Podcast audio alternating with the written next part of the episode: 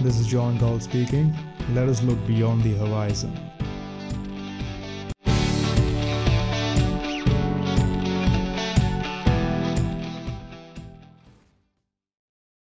So so recently मैंने एक article पढ़ा जिसमें दिया था India C P I retail inflation rate 2020 government data shows retail inflation rose to 6.93 percent in July so C P I जो है consumer price index उसका यहाँ पे रेट बताया है कि जून से जुलाई का जो मंथ है, उसमें रिटेल इन्फ्लेशन का बढ़ने का जो रेट है, वो है 6.93 परसेंट अब जून में पहले रेट पब्लिश किया गया था एज 6.09 परसेंट जो कि रिवाइज करके आगे कर दिया गया था 6.23 परसेंट सो पहले तो हमें यह समझना पड़ेगा कि कंज्यूमर प्राइस इंडेक्स है क्या।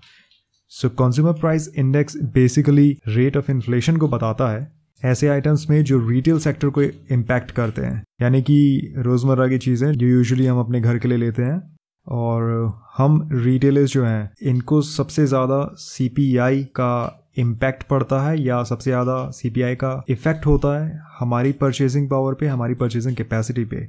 ना कंज्यूमर प्राइस इंडेक्स सीपीआई को कैलकुलेट करता है ministry of statistics and programme implementation इस न्यूज़ में एक और चीज़ दी थी कि जो कंज्यूमर फ़ूड प्राइस इंडेक्स था जिसे हम बोलते हैं सी एफ़ पी आई उसका जुलाई में जो ग्रोथ रेट था, वो था 9.62 परसेंट यानी कि 9.62 परसेंट से जो वेजिटेबल्स हैं, जो फ़ूड प्रोडक्ट्स हैं, उनकी प्राइसेस बढ़ी हैं। सी जो है, ये बेसिकली एक इन्फ्लेशन इंडेक्स है। तो सबसे ज़रूरी है हमारे लिए, सबसे पहले ये समझना कि भी इन्फ्लेशन एक्चुअली होता क्या है। सो इन्फ्लेशन के रिगार्डिंग आपको काफ़ी सारे वीडियोस मिलेंगे एंड अगर आप किसी डिक्शनरी में भी अगर इसे सर्च करते हैं so you will get different types of definitions for it एक नॉर्मल डेफिनेशन इसकी आपको मिलेगी और एक इकोनॉमिक से रिलेटेड डेफिनेशन आपको मिलेगी.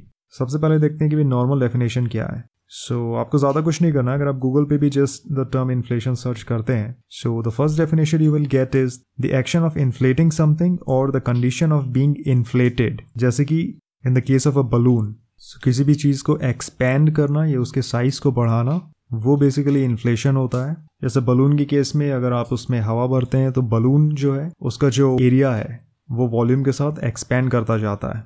नाउ इकोनॉमिक्स से रिलेटेड हमें क्या डेफिनेशन पढ़ने को मिलती है? A general increase in prices and fall in the purchasing value of money अब ये जो डेफिनेशन है ये बेसिकली काफ़ी समय से यूज़ होती आई है और अगर आप इन्फ्लेशन से रिलेटेड भी बाकी वीडियोस देखते हैं तो आपको यही डेफिनेशन सुनने को मिलेगी और ये बिल्कुल ही गलत है। गलत क्यों है? क्योंकि a general increase in prices and fall in the purchasing value of money ये इन्फ्लेशन का डेफिनेशन नहीं है ये इन्फ्लेशन का कॉन्सिक्वेंस है। सो so, इन्फ्लेशन की एक्चुअली डेफिनेशन क्या है? जैसा कि हमने फ़र्स्ट डेफिनेशन में समझा था कि किसी भी चीज़ को एक्सपैंड करना उसे इन्फ्लेट करना उस एक्शन को हम बोलते हैं inflation same goes in the field of economics inflation is the increase in the circulating supply of currency okay inflation is the increase in the circulating supply of currency currency की circulating supply जब बढ़ती है तो inflation अकर होता है और inflation अकर होने की वजह से उसके एज अ कॉन्सिक्वेंस हमें मार्केट में देखने को मिलता है कि भाई, हम जो सामान ले रहे हैं, उनकी प्राइसेस इंक्रीज हो रही हैं, चीज़ें महँगी हो रही हैं, महँगाई आ रही है। महँगाई आने का मतलब क्या है? कि जो पर्टिकुलर अमाउंट ऑफ़ करेंसी में आप कोई एक सर्टेन आइटम खरीदते थे, अब उसी पर्टिकुलर या स्पेसिफिक अमाउंट में आप वो आइटम ले सकते हैं बट वो आइटम आपको कम अमाउंट में मिलेगा। इसका मतलब क्या है कि आपकी जो करेंसी है, उसकी परचेजिंग पावर कम हो चुकी है। नाउ इन्फ्लेशन की जब हम बात करते हैं सो वहाँ पे एक और इंपॉर्टेंट फैक्टर आता है, जिसे हम बोलते हैं वेलोसिटी सो इन्फ्लेशन बेसिकली दो फैक्टर्स होते हैं जो इन्फ्लेशन को इम्पैक्ट करते हैं। पहला जैसा मैंने बताया increase in the circulating supply of currency और दूसरा है वेलोसिटी सो so, जब करेंसी की सर्कुलेटिंग सप्लाई बढ़ती है उसके साथ में अगर करेंसी की वेलोसिटी भी बढ़ रही है वेलोसिटी यानी कि वो जो करेंसी प्रिंट हो रही है जो करेंसी मार्केट में सर्कुलेट हो रही है वह कितने हैंड्स में ट्रेवल करती है एक सिंगल सपोज़ एक हंड्रेड रुपीज़ का नोट है वो कितने लोगों के पास throughout the market travel करता है वो उसकी वेलोसिटी को डिटरमाइन करता है। सो so, अगर करेंसी की सर्कुलेटिंग सप्लाई बढ़ रही है और उसके साथ में वेलोसिटी भी इंक्रीज हो रही है तो हमें काफ़ी हाई इन्फ्लेशन देखने को मिलता है। और अगर सर्कुलेटिंग सप्लाई बढ़ रही है लेकिन वेलोसिटी उस रेट से अभी इंक्रीज नहीं हो रही है या उसके साथ बढ़ नहीं रही है तो हमें इन्फ्लेशन उतनी ज़्यादा अमाउंट में देखने को नहीं मिलता। सो so, ये जो ओरिजिनल डेफिनेशन थी इन्फ्लेशन की ये एक्चुअली पहले यूज़ की जाती थी बट इस डेफिनेशन को चेंज कर दिया गया इसे ऑल्टर किया गया उसका मेन रीज़न क्या था? So governments and central banks जो हैं these are the major cause of inflation central banks जितनी ज़्यादा करेंसी की प्रिंटिंग को बढ़ाएँगे उतनी ज़्यादा करेंसी की सर्कुलेटिंग सप्लाई बढ़ेगी और उसकी वजह से इन्फ्लेशन भी इंक्रीज होगा। सो so, ओरिजिनल से इस डेफिनेशन में चेंज करने के पीछे का सबसे इंपॉर्टेंट रीज़न क्या था? सेंट्रल बैंक और जो गवर्नमेंट है ये डेफिनेशन चेंज करने से ये हो जाता है कि अगर आप बोलते हो कि inflation is a general increase in prices तो ये एक मार्केट फेनोमेन हो जाता है। यानी कि मार्केट डिटरमाइन कर रहा है कि इन्फ्लेशन बढ़ेगा या कम होगा। इसका मतलब ये है कि गवर्नमेंट या सेंट्रल बैंक किसी भी वे में रिस्पॉन्सिबल नहीं है इन्फ्लेशन के ऊपर जाने के या नीचे आने के। अब ये बात तो बिल्कुल ही गलत है, क्योंकि हमें पता है कि गवर्नमेंट के कहने पे सेंट्रल बैंक जो है, वो अगर करेंसी की प्रिंटिंग करते हैं करेंसी की सर्कुलेटिंग सप्लाई को बढ़ाते हैं तो उसकी वजह से इन्फ्लेशन इंक्रीज होगा। यानी कि गवर्नमेंट जो है, वो काफ़ी हद तक इन्फ्लेशन को कंट्रोल कर सकती है, उसे बढ़ा सकती है, उसे कम कर सकती है।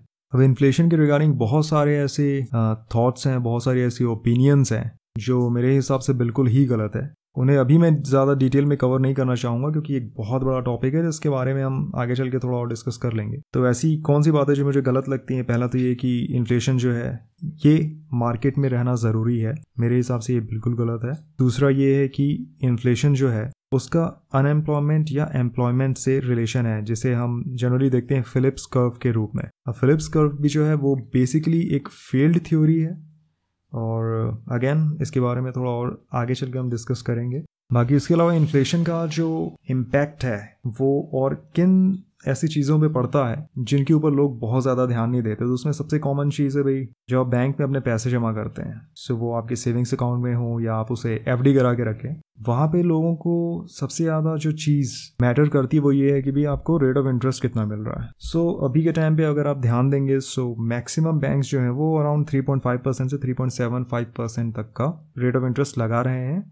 या आप कह लीजिए साढ़े तीन परसेंट से three point seven five percent interest आपको दे रहे हैं। आप जो भी अमाउंट अपने अकाउंट में जमा करके रखते हैं उस पर ये मैं नॉर्मल सेविंग्स अकाउंट की बात कर रहा हूँ। अब ये जो है ये है हमारा रेट ऑफ़ इंटरेस्ट बट जिस चीज़ पे लोग ध्यान नहीं देते हैं वो है real rate of interest real rate of interest क्या होता है? सो so, जब इस इंटरेस्ट रेट पे आप रेट ऑफ़ इन्फ्लेशन को सब्ट्रैक्ट करते हैं then what you get is your real rate of interest यानी कि उससे ये पता चलता है कि, ठीक है, अगर आपने एक सर्टेन अमाउंट जमा किया है बैंक में और बैंक ये बोलता है कि हम आपको सो एन सौ परसेंट इंटरेस्ट दे रहे हैं तो मे बी जो कैपिटल की अमाउंट है, वो शायद आपके बैंक अकाउंट में इंक्रीज हो। लेकिन क्या उसके साथ में आपका जो कैपिटल बैंक में जमा है, उसकी परचेजिंग पावर भी इंक्रीज हो रही है? और क्या वो इंक्रीज हो भी रही है? सो so, अगर हम एक बेसिक फिगर लेके चलते हैं सो so, मैंने चेक किया था ministry of statistics and programme implementation के हिसाब से 2020 में जो एवरेज रेट ऑफ़ इन्फ्लेशन चल रहा है that is 5.91 percent okay so easier calculation के लिए let's take it as 5.9 percent अब आप ये मान के चलो अगर किसी बैंक में जहाँ आपने अपना पैसा जमा किया वो आपको 3.50 परसेंट इंटरेस्ट दे रहा है ओके okay? लेकिन जो एवरेज इन्फ्लेशन रेट है वो है 5.90 परसेंट सो अगर आप इसे सब्ट्रैक्ट करते हो what you will get to know is ये आपको डिफरेंस आ रहा है 2.40 परसेंट का। This is real rate of interest और ये पॉजिटिव में नहीं है ये नेगेटिव में है। Because what you do is आप इंटरेस्ट रेट में रेट ऑफ़ इन्फ्लेशन को सब्ट्रैक्ट करते हो। So three point five minus five point nine is two point four percent यानी कि अगर उस बैंक अकाउंट में आपके सौ रुपए जमा है तो ओके okay, एक साल बाद आपको one hundred three point five zero rupees मिलेंगे। लेकिन उनकी जो एक्चुअल परचेजिंग पावर होगी वो कितनी होगी? That will be ninety seven point six rupees के बराबर आज के टाइम से okay so what people do not focus on is the purchasing power of the money और the purchasing power of the currency जिसके लिए वो इतनी मेहनत कर रहे हैं जिसके लिए वो इतना काम कर रहे हैं।